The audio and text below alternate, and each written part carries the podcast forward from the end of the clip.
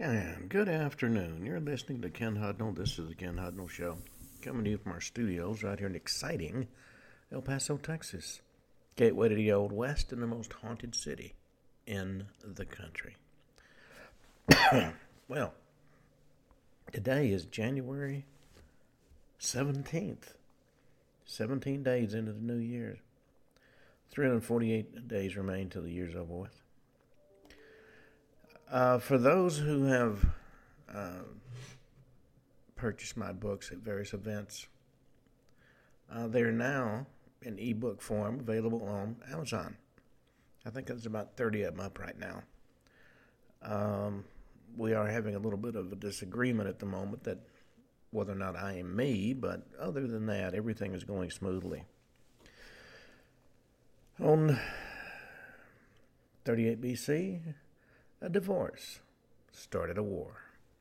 Octavian divorces his wife Scribonia and marries Livia Drusilla, ending the fragile peace between the Second Triumvirate and Sextus Pompey. Uh, oh, uh, I might also mention that the um, yesterday, I believe it was, is uh, well, let me double check that before I insert foot in mouth. Never want to uh, be incorrect in uh,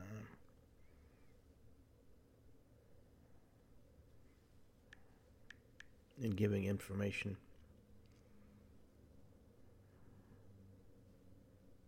Okay. Yesterday, January 16th, was Martin Luther King Jr.'s birthday, which uh, is a holiday, or allegedly a holiday. I don't get a holiday. I do this show. Um, several shootings at events, uh, which is becoming kind of par for the course. 1377, uh, Pope Gregory XI reaches Rome after deciding to move the papacy back to Rome from Avignon. It was put in Avignon as a result of the uh, agreement between the Pope and uh, Philip the Fair for the destruction of the Templars. He wanted control of the papacy, and when the Pope um, would not agree to what he wanted, he um, engineered his death and appointed one of his own to be pope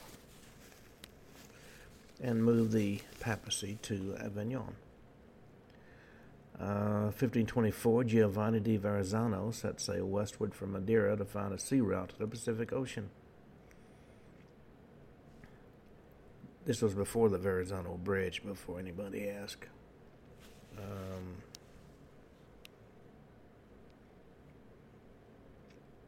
1608, Emperor Susenyos first of Ethiopia surprised the Oromo army at Ebenat. His army reportedly killed 12,000 Oromo at uh, the cost of 400 of his men, so that was a pretty good victory. Um, 1648, England's long parliament passes the vote to no addresses, breaking off negotiations with King Charles I and sets the scene for the second phase of the English Civil War that resulted in King Charles losing his head. The um, 1649, the Second Ormond Peace creates an alliance between the Irish Royalists and the Confederates during the War of the Three Kingdoms. The coalition was indecisively defeated during the Cromwellian conquest of Ireland. Cromwell came in and basically kicked ass and took names. 1773, uh, Captain James Cook leads the first expedition to sail south of the Antarctic Circle. 1781, American Revolutionary War Battle of the Cowpens. Continental troops under Brigadier General Daniel Morgan defeat British forces under Lieutenant Colonel Banastre Tarleton at the Battle of South, in South Carolina. Uh, let's see. 1811, Mexican War of Independence and the Battle of Calderon Bridge, a heavily outnumbered Spanish force of 6,000 troops defeats nearly 100,000 Mexican revolutionaries. The 1885, a British force defeats a large dervish army at the Battle of Abu Klea in the Sudan. 1893, Lorrin A. Thurston, along with the Citizens Committees of Public Safety, led the overthrow of the Kingdom of Hawaii and the government of Queen Liliuokalani. 1899, the U.S. took possession of Wake Island in the Pacific. The uh, 1912 British polar explorer Captain Robert Falcon Scott reaches the South Pole one month after uh, Roald Amundsen. 1915, Russia defeats the Ottoman Turks at the Battle of Sarikamish during the Caucasus campaign of World War One. 1917, we bought uh, the Virgin Islands from Denmark for $25 million. 1920, alcohol prohibition begins in the U.S. as the Volstead Act goes into effect. The biggest shot in the Army and organized crime ever had. Uh, 1941, Franco-Thai War. The Vichy French forces inflict a decisive defeat on the Royal Thai Navy. 1943, World War II, Greek submarine Papanikolis captures a 200 ton sailing vessel Agios Stefanos, and mans her with part of her crew. 1944, Allied forces launched the first of four assaults on Monte Cassino with the intention of breaking through the winter line and seizing Rome. An effort that was ultimately going to take four months and cost 105,000 Allied casualties. 1945, World War II, the Vistula Oder offensive forces German troops out of Warsaw. Also in 45, on this date, the SS Toten Kopfverbandi began the evacuation of Auschwitz concentration camp as the Red Army closes in. 1945, Swedish diplomat Raoul Wallenberg, who had been personally responsible for the rescue of quite a number of, of uh, Jews that uh, Hitler wanted executed, is taken into Soviet custody while in Hungary. Never publicly seen again. Still haven't, to this day, no idea what happened to him. 1950, the Great Brinks robbery. 11 thieves steal more than 2 million from an armored car company's offices in Boston. 1950, uh, United Nations Security Council Resolution 79 relating to arms control is adopted and immediately laughed at by everybody. 1961, on this date, saw President Eisenhower give a televised farewell address to the nation. And this was when he made the famous uh, warning about the accumulation of power by the military industrial complex and the dangers of massive spending, especially deficit spending, which the Democrats love to do, which is disheartening. The uh, 1961 former Congolese Prime Minister Patrice Lumumba is uh, murdered in circumstances suggesting the support and complicity of the governments of Belgium and the U.S. Uh, let's see. 1966, the Palomares incident. A B 52 bomber collides with a KC 135 strato-tanker over Spain, kills seven airmen, and drops three 70 kiloton nuclear bombs near the town of Palomares and another one into the ocean. I don't think they were all recovered.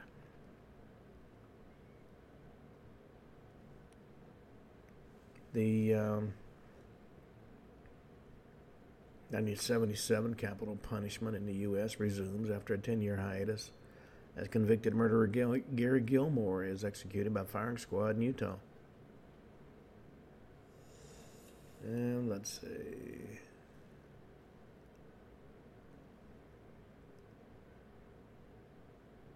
You know, um, as an aside, you know, live streaming streaming is becoming quite the thing.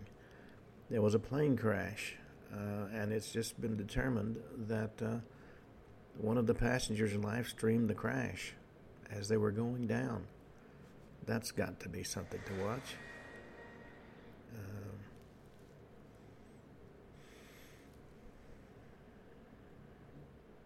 1991, Operation Desert Storm begins early in the morning as aircraft strike positions across Iraq.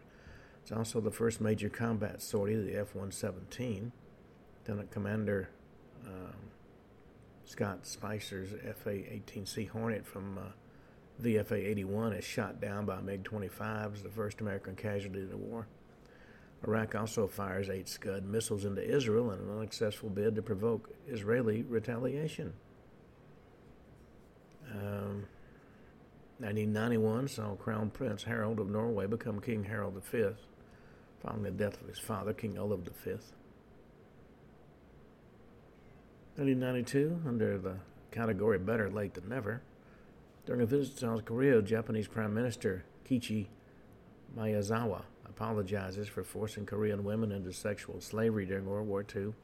They were known as comfort women to comfort the Japanese troops.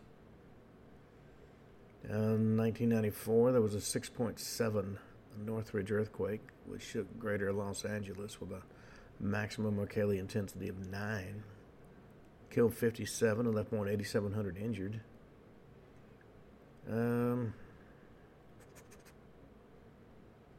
1997, Cape Canaveral Air Force Station, a Delta II carrying the GPS uh, 2R 1 satellite explodes 13 seconds after launch, drops 250 tons of burning rocket remains around the launch pad. Uh, 1998 saw the beginning of the Clinton Lewinsky scandal.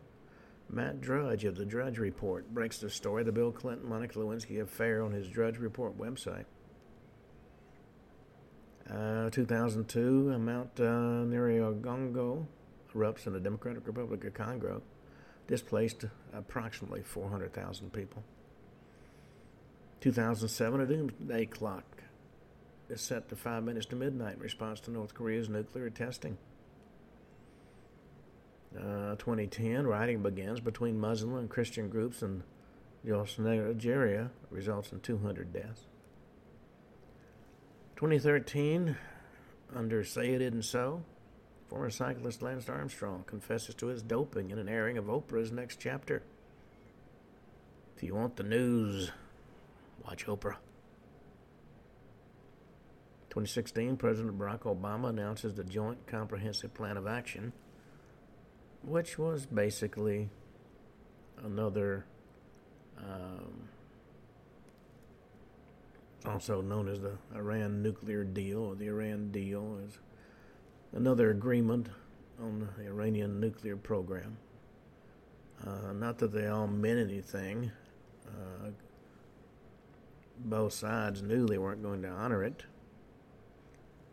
And in 2017, the search for the mysterious missing Malaysia Flight 370 is announced as suspended.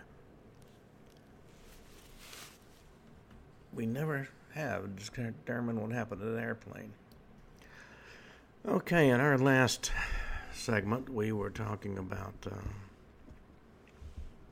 Beyond Roswell, a book that I wrote about crashes uh, other than the one that's well known at Roswell, New Mexico.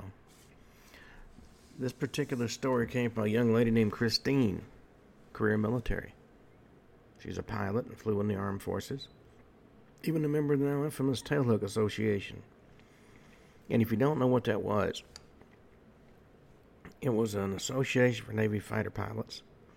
Name Tailhook comes from the hook on the back of the fighter jets that's used to catch the uh, planes when they land on an aircraft carrier. The tail hook will grab the um, the cable that's run across the deck, and uh, otherwise, there's every possibility the plane will go off the other end of the carrier. Now, according to the story she told on a night, one night a large UFO showed up and hovered over the base for about 40 minutes. Everybody saw it. We're all pilots, and we knew it wasn't ours. We could also tell because the brass didn't know what it was either. When it left, it took off at a phenomenal speed. Next day, a bunch of uh, black sedans showed up at the base. Each one had four guys all dressed in black, wearing fedoras. They got out and went to every building on the base and encouraged everybody not to talk about what they'd seen. Now, Christine says, I'm not easily intimidated. I know how to use a firearm and I've flown in combat conditions, but there was no question in anybody's mind these guys meant business. You know, the, the men in black have um, been around um, as long as I can remember.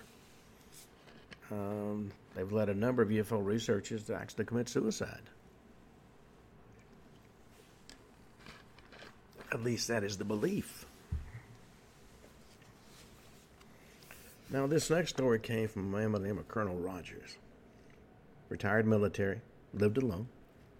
He mentioned some people he had seen UFOs, and his work in the military had assured them uh, that they were real.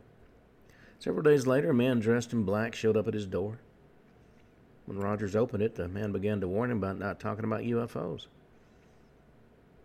Rogers said, Just a minute, I'll be right back. Went into his bedroom, came back to the front door with a loaded 45. He cocked it, pointed it at the man's head, and said, I don't know if you're CIA, NSA, or an alien, but somebody will have a lot of explaining to do if I blow your head off and I get out of here. Next day, another man showed up wearing regular business attire. This was not a black suit. He hailed the colonel from the front yard with his arms raised, said he was unarmed, and asked if he could talk to him. Colonel let him come up on the porch, and he said, uh, "He said, look, Colonel, we're sorry. No more guys will show up at your house. Some of this UFO information is still classified. And would appreciate it if you just didn't talk about much of it, okay?" And then the guy left.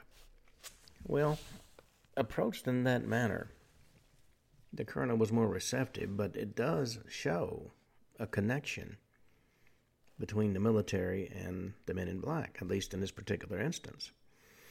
And then we have the ubiquitous black helicopters. And these are a little similar to the men in black. Abductees, contactees, and people who have UFO encounters often report being followed by black helicopters. Now, once again, nobody's sure if these are government aircraft or alien craft disguised as helicopters. And there are cases in the uh, literature that point to both possibilities. And what's interesting about these helicopters is they don't have any numbers on them, which of course is a violation of, of FAA regulations and the law. One contactee, author Kim Carlsberg, uh, recorded being flown by a black helicopter in the days following a nighttime abduction experience. Unconfirmed sources say these black helicopters belong to the Army's 160th SOAR Division. Helicopters are black, or in some cases very dark green because they're stealth aircraft technology and can't be detected by radar. And just like the stealth bombers and fighters, um, which is a hell of an advantage if you're in a combat situation. Apparently, these craft are also made available to other government agencies, including but not limited to CIA, FEMA, and NSA. Now, FEMA stands for the Federal Emergency Management Agency. And this is the organization you hear about on your local news whenever there's been a hurricane, a tornado, earthquake, flood, or any other major catastrophe. It manages the funds that are doled out by the government to states and individuals to help them recover from these events. And look at for into covert or black operations, FEMA comes up again and again. It appears that FEMA is used to, as a cover to direct funds into these covert operations. And FEMA also turns up again and again from all kinds of different sources whenever the government secrecy and funding is the topic. I know the civilian, no other civilian agency shows up in this fashion. Not only that, but after any major disaster, people seem to have a hard time getting relief from this agency, as if there were not enough money um, in the kitty. Maybe it's being spent on, um, shall we say, other activities. Now, when I was last considered acceptable to appear at Roswell, I met a man named Clifford Stone. He'd been a sergeant that's a remarkable, um, he's a remarkable man and tells an amazing story about the history of UFOs and extraterrestrials dating back to the early 40s. Wrote a book called Eyes Only: The Story Clifford Stone UFO Crash Retrievals. The um,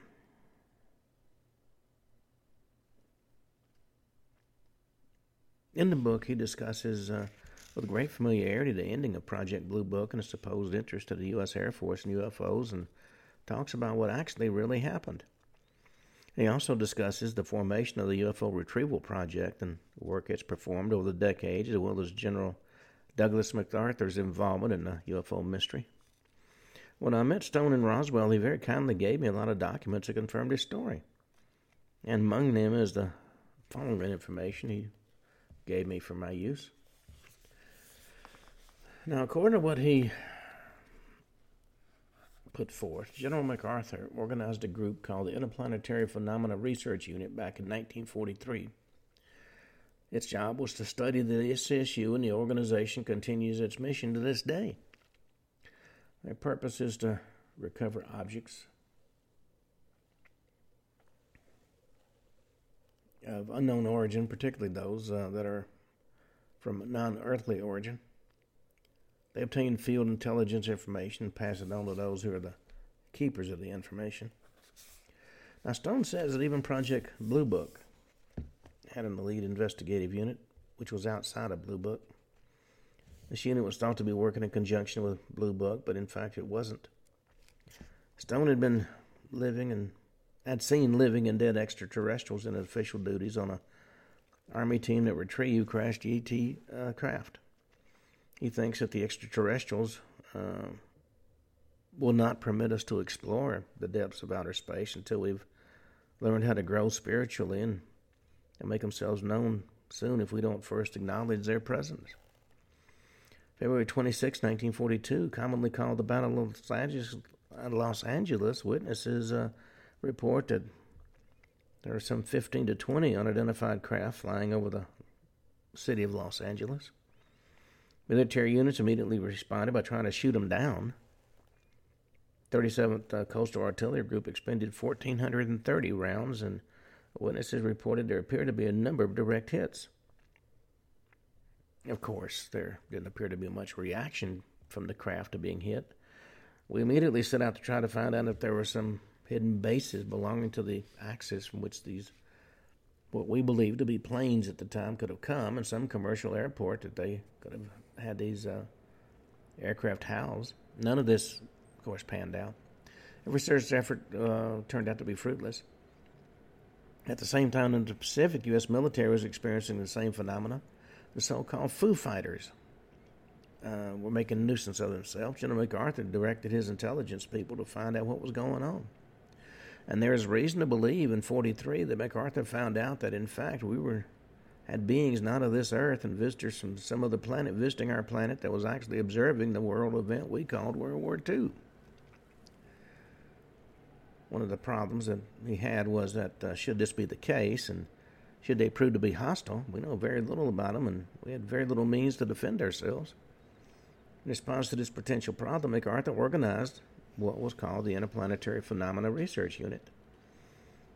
Um, supposedly, it was dissolved by the late 1950s. Now, officials have confirmed that the Interplanetary Phenomena Research Unit existed, but little else is known about it. Seems to have been an unidentified flying object related undertaking, and some ufologists have suggested the the very name Interplanetary Phenomena Unit is an indication that the IPU was convinced that the extraterrestrial hypothesis was a viable explanation for UFOs. Now, the organization later be taken over by uh, MacArthur, and in spite of what's been said about it disbanding, there's evidence that it's continued all the way to the present day. Names have been changed, of course, and records still haven't surfaced. The Army tries to state it wasn't an official organizational effort to try to investigate UFOs. It was organized by a general. It bore fruit, and it came to a conclusion that there were not popular at the time. That conclusion was that internet, interplanetary spacecraft were visiting this planet. And they continue to do exactly what they do today, and that's part of the multi intelligence operation in the recovery of objects of unknown origin, particularly those of an unearthly origin. Their actual purpose seems to be to assess that information, get raw field intelligence data, and process that data into some kind of useful intelligence product to disseminate to the field, to the people who have a need to know, and that these people uh, that are, shall we say, the keepers of the information. Now, it doesn't make any difference that uh, they're not on some uh, table of organization and equipment. They're still there, they operate, and they are funded with taxpayer dollars. Now, there's been a speculation that the IPU is another name for the Majestic 12 uh, group. That's unconfirmed and controversial. Um, U.S. Research Group said to have been founded in 47 to handle UFO investigations in the aftermath of the so called Roswell UFO incident. Another contention is that the IPU is a separate unit, also founded in 47 following Roswell under the direction of Army counterintelligence, but uh, ultimately placed at the disposal of MJ 12. Researchers William Steinman and Wendell Stevens contended the IPU was directly involved in the crash recovery of another UFO at uh, Aztec, New Mexico in March of 1948. They believed that this unit was ordered to go there by MJ 12. And another MJ 12 related document of questionable authenticity indicated the unit was supposedly established early in 42 by General George Marshall following a well publicized UFO incident, the so called uh, West Coast Air Raid or the Battle of Los Angeles, in which an unidentified object or objects over the Los, city of Los Angeles resulted in a massive anti aircraft barrage.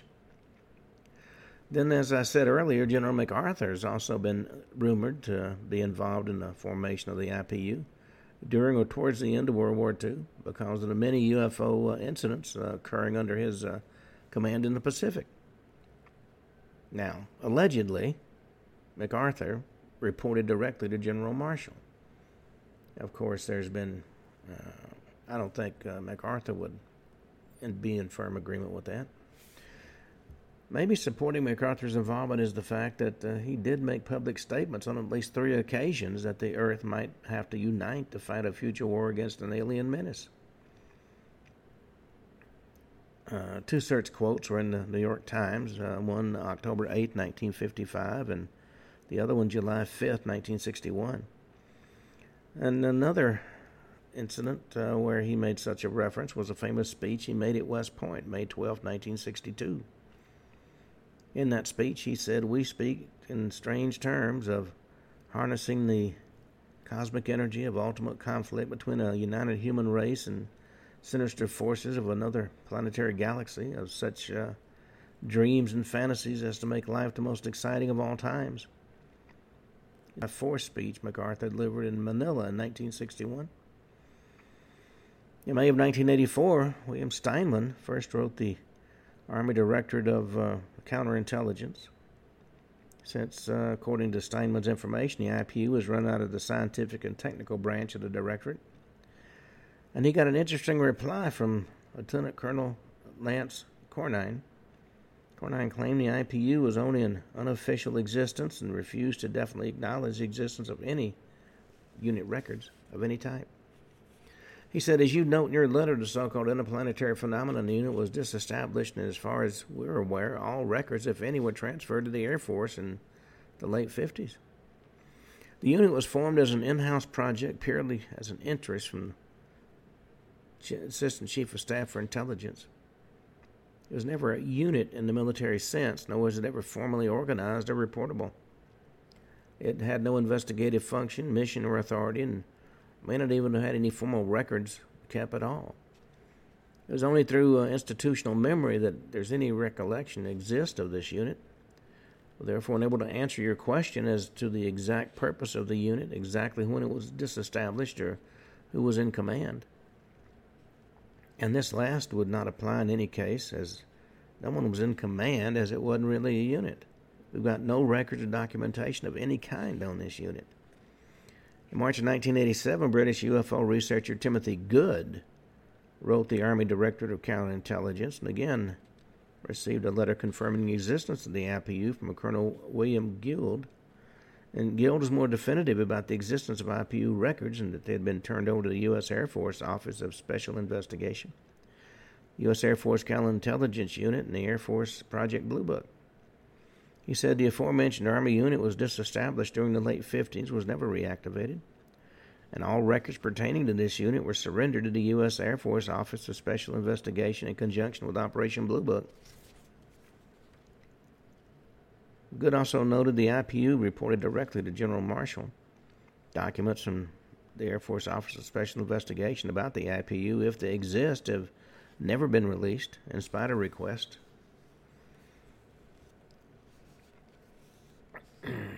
now, one of MacArthur's Air Force generals, an Army Air Corps general at the time, because the Air Force wasn't established till 1947, came back to MacArthur and told MacArthur, "We have to do something." On, he said, "We have what is something not of this earth." I suggest by this time even the Germans had uncovered evidence that we were being visited and had some type of physical evidence in their possession. MacArthur uh, definitely had physical evidence. From the documentation I saw while working this issue in the Army, I was not able to ascertain exactly what that physical evidence might have been, but it was certainly there.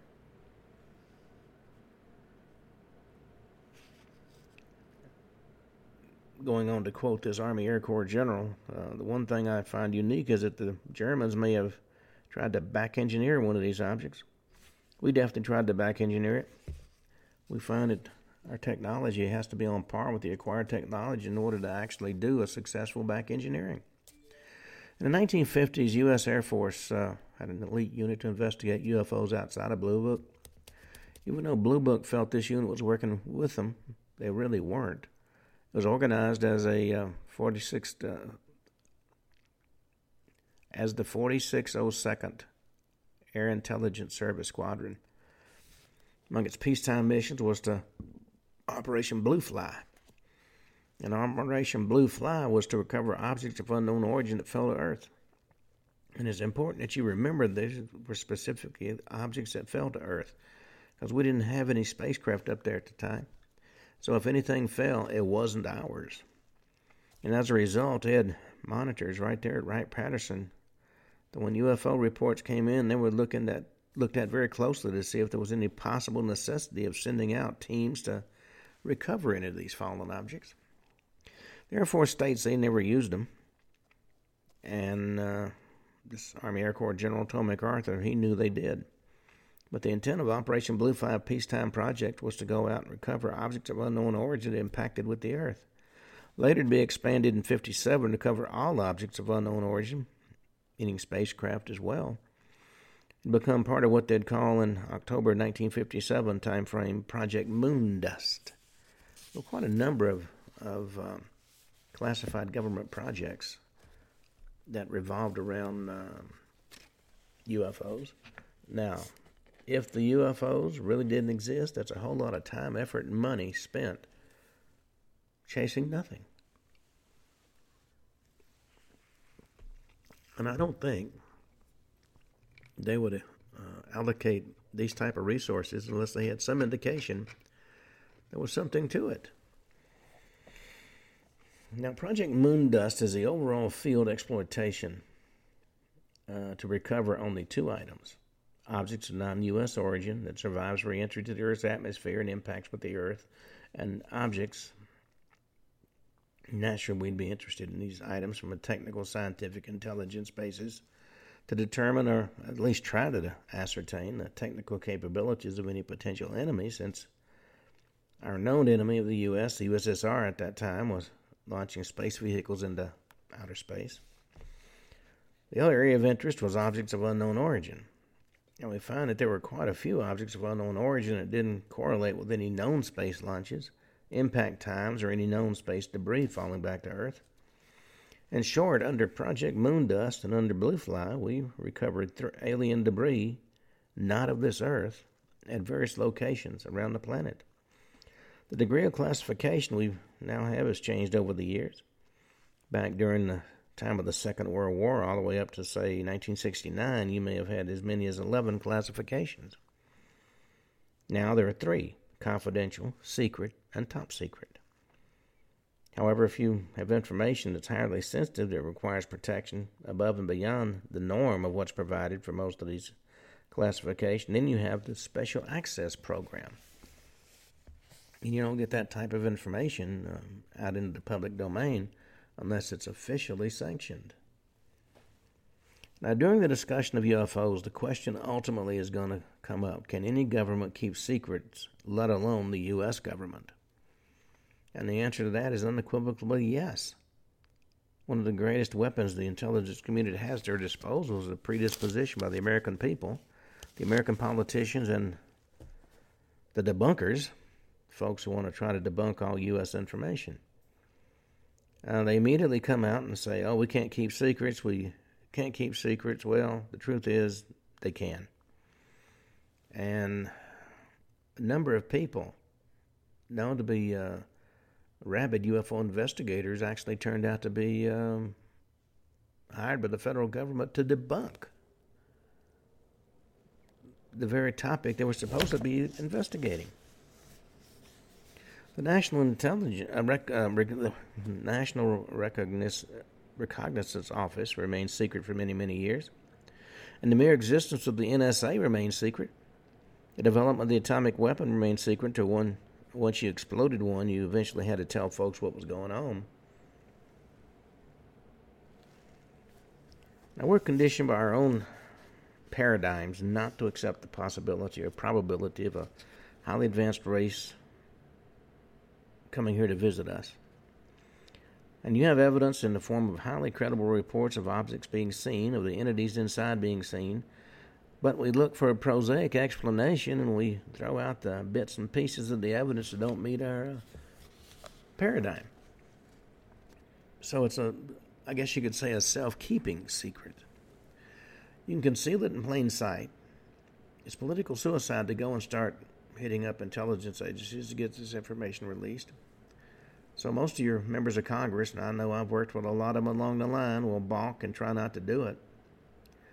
Uh, I can name you three members of Congress that were point blank asked to have a congressional inquiry into what happened at Roswell and laughed at the requester.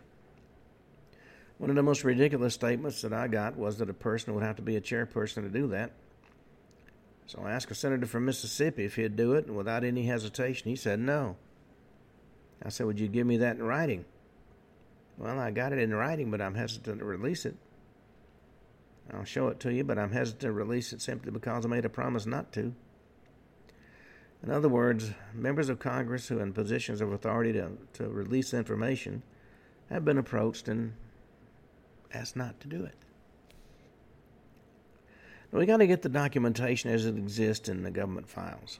We got to get it released before it ultimately is destroyed. A good example is the Blue Fly and Moondust files. Um,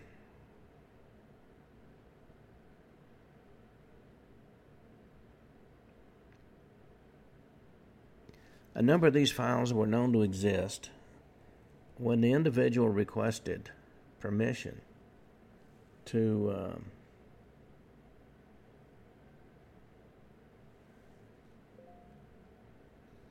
to ac- access the files, they were immediately destroyed.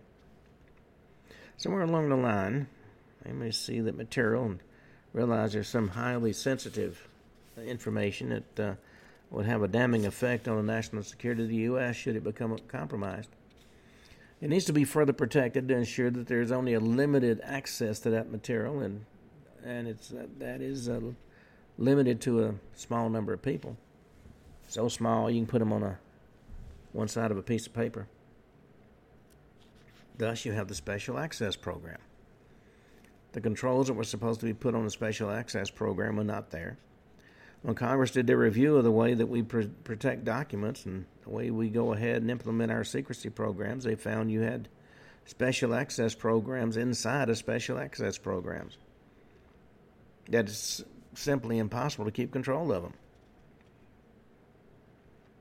When it comes to UFOs, the same criteria applies. Therefore, only a small nucleus within the intelligence community, which probably numbered less than a hundred, had uh, control over that all information. All that information. It's not subject to congressional review or congressional oversight at all. So Congress needs to go ahead and ask the hard questions and convene a hearing on the matter without laughing up their sleeve at something as silly as talking about UFOs. Um, to show you how members of Congress act, our local congresswoman, um, who I approached about an issue uh, regarding um, falsification of documents in regard to government grants, specifically from the VA, um, told me that I had to understand she was too busy taking care of undocumented immigrants to worry about the little problems of veterans. So you serve your country, you get screwed. You break the law to come here, and you are protected. And if she could do it, she would put you on her shoulder and carry you through the streets. And these are the people we have leading our country. Now, there would seem to be quite a few missions to describe, but simply put,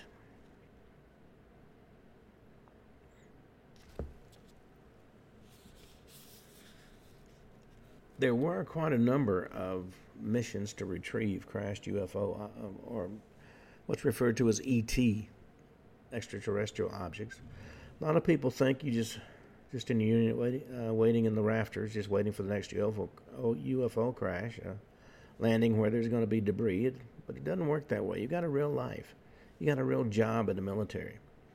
But if you're in an area where an event takes place and you're one of those people that they can go ahead and call on on in your field of expertise, then you're called in. That may not be your primary job, but if they think you can be of assistance, you get the call to come in. Now, in order to prepare, um, this was Sergeant Stone talking um, for this. Very early on in my career, they sent me to NBC school at Fort McClellan, Alabama. Three week school, that's uh, nuclear, biological, and chemical. I went to some of that training. It's for NBC personnel. It would always be in the context of an NBC unit that I'd be involved in UFO retrievals. You'd go ahead and deploy as though it were a nuclear accident. And there are procedures already established um, on nuclear or biological or chemical accidents. So you'd proceed in that, that specific way. If you could get in there and do recoveries, if you could go in and extract the debris, there that are uh, there quietly behind the scenes and no one knows, you, you do it. If you needed an officially sanctioned deception program to come into play, such as a bogus news release, you could get that done as well. For example, if you have an airplane accident, standard procedures on we have standard procedures on how to handle that. Those same procedures are utilized when you do a recovery and extraction of a crashed ET spacecraft, the debris thereof. And Stone stressed uh, simply because they are highly advanced technical machines. Not that many crashes. They're flawed because they're made by an intelligence that is as mortal as you or me. And being mortal, they're subject to error. Now, we're talking about a highly intelligent civilization, not a highly incompetent civilization. We take steps, they take steps, but at the same time, when you go out, you make a recovery. When you make that recovery, you handle it the same way you would as if you were out there on an airplane accident or you have a hazardous material type situation because those procedures work. It's all set up. The only problem you have is that you have people out there that are clearly going to realize that this is not something of this planet. To be sure, with the blue fly recoveries, you do what uh, called an uh, on site analysis. In short, you have experts out there who know what missiles are, who know what aircraft are, and they're looking at this material and they're telling you what it isn't. This leaves you only one possible conclusion something that didn't originate on the face of the planet is what you're looking at. And this was the intent of the Blue Fly teams. Very critical to do an immediate uh, on site analysis. Now, the way you package the material if it's just debris, is handled the same way you would if it was hazardous material. You took precautions. If you had a whole craft, you took very serious precautions because while everybody seems to be sure the ETs are not hostile, you still could cause some serious accidents that would result in death. And he didn't want to go into how it was with the family when he had to leave on these operations because you get a little emotional because you think about what could happen. Of course, you try to conceal the material, particularly if you have a large craft and it's disc shape or wedge shape, which is a very good shape that we get from time to time. You take precautions, particularly if you have to go ahead and put it on a truck to bring it in.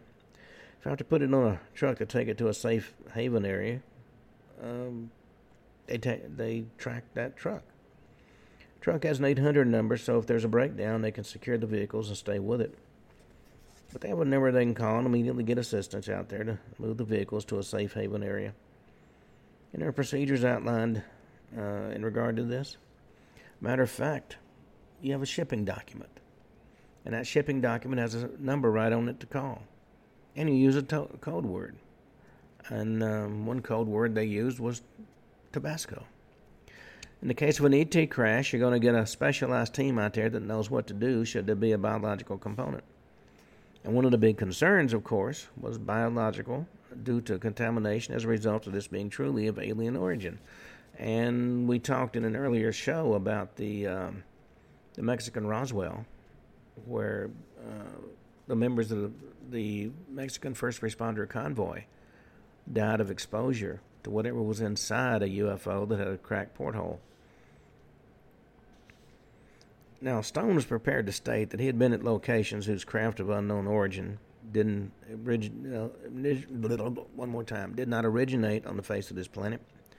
And he was prepared to state that while he was there, they saw living and dead bodies of entities that were not born on this planet.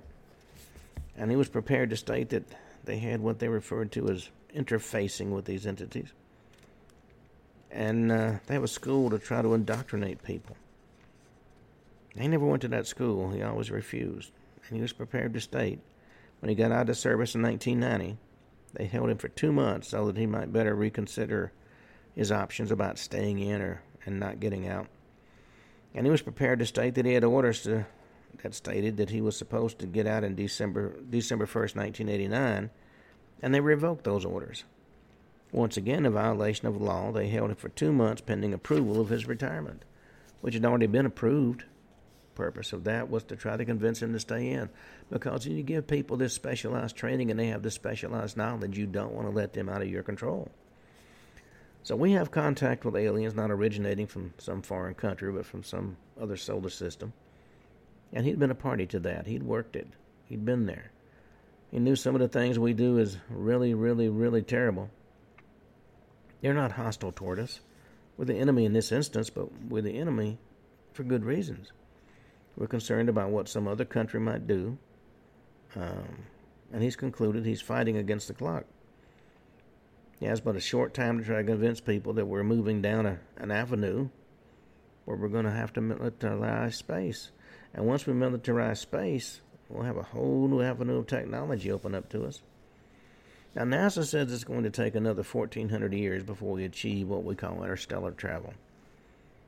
By the end of this century, we'll be doing that based upon the uh, recoveries that he'd been a part to.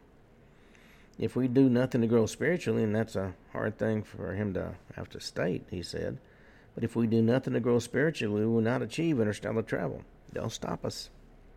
What's worse, they make themselves known to an unsuspecting people on this planet, and a lot of folks are not emotionally equipped to handle that.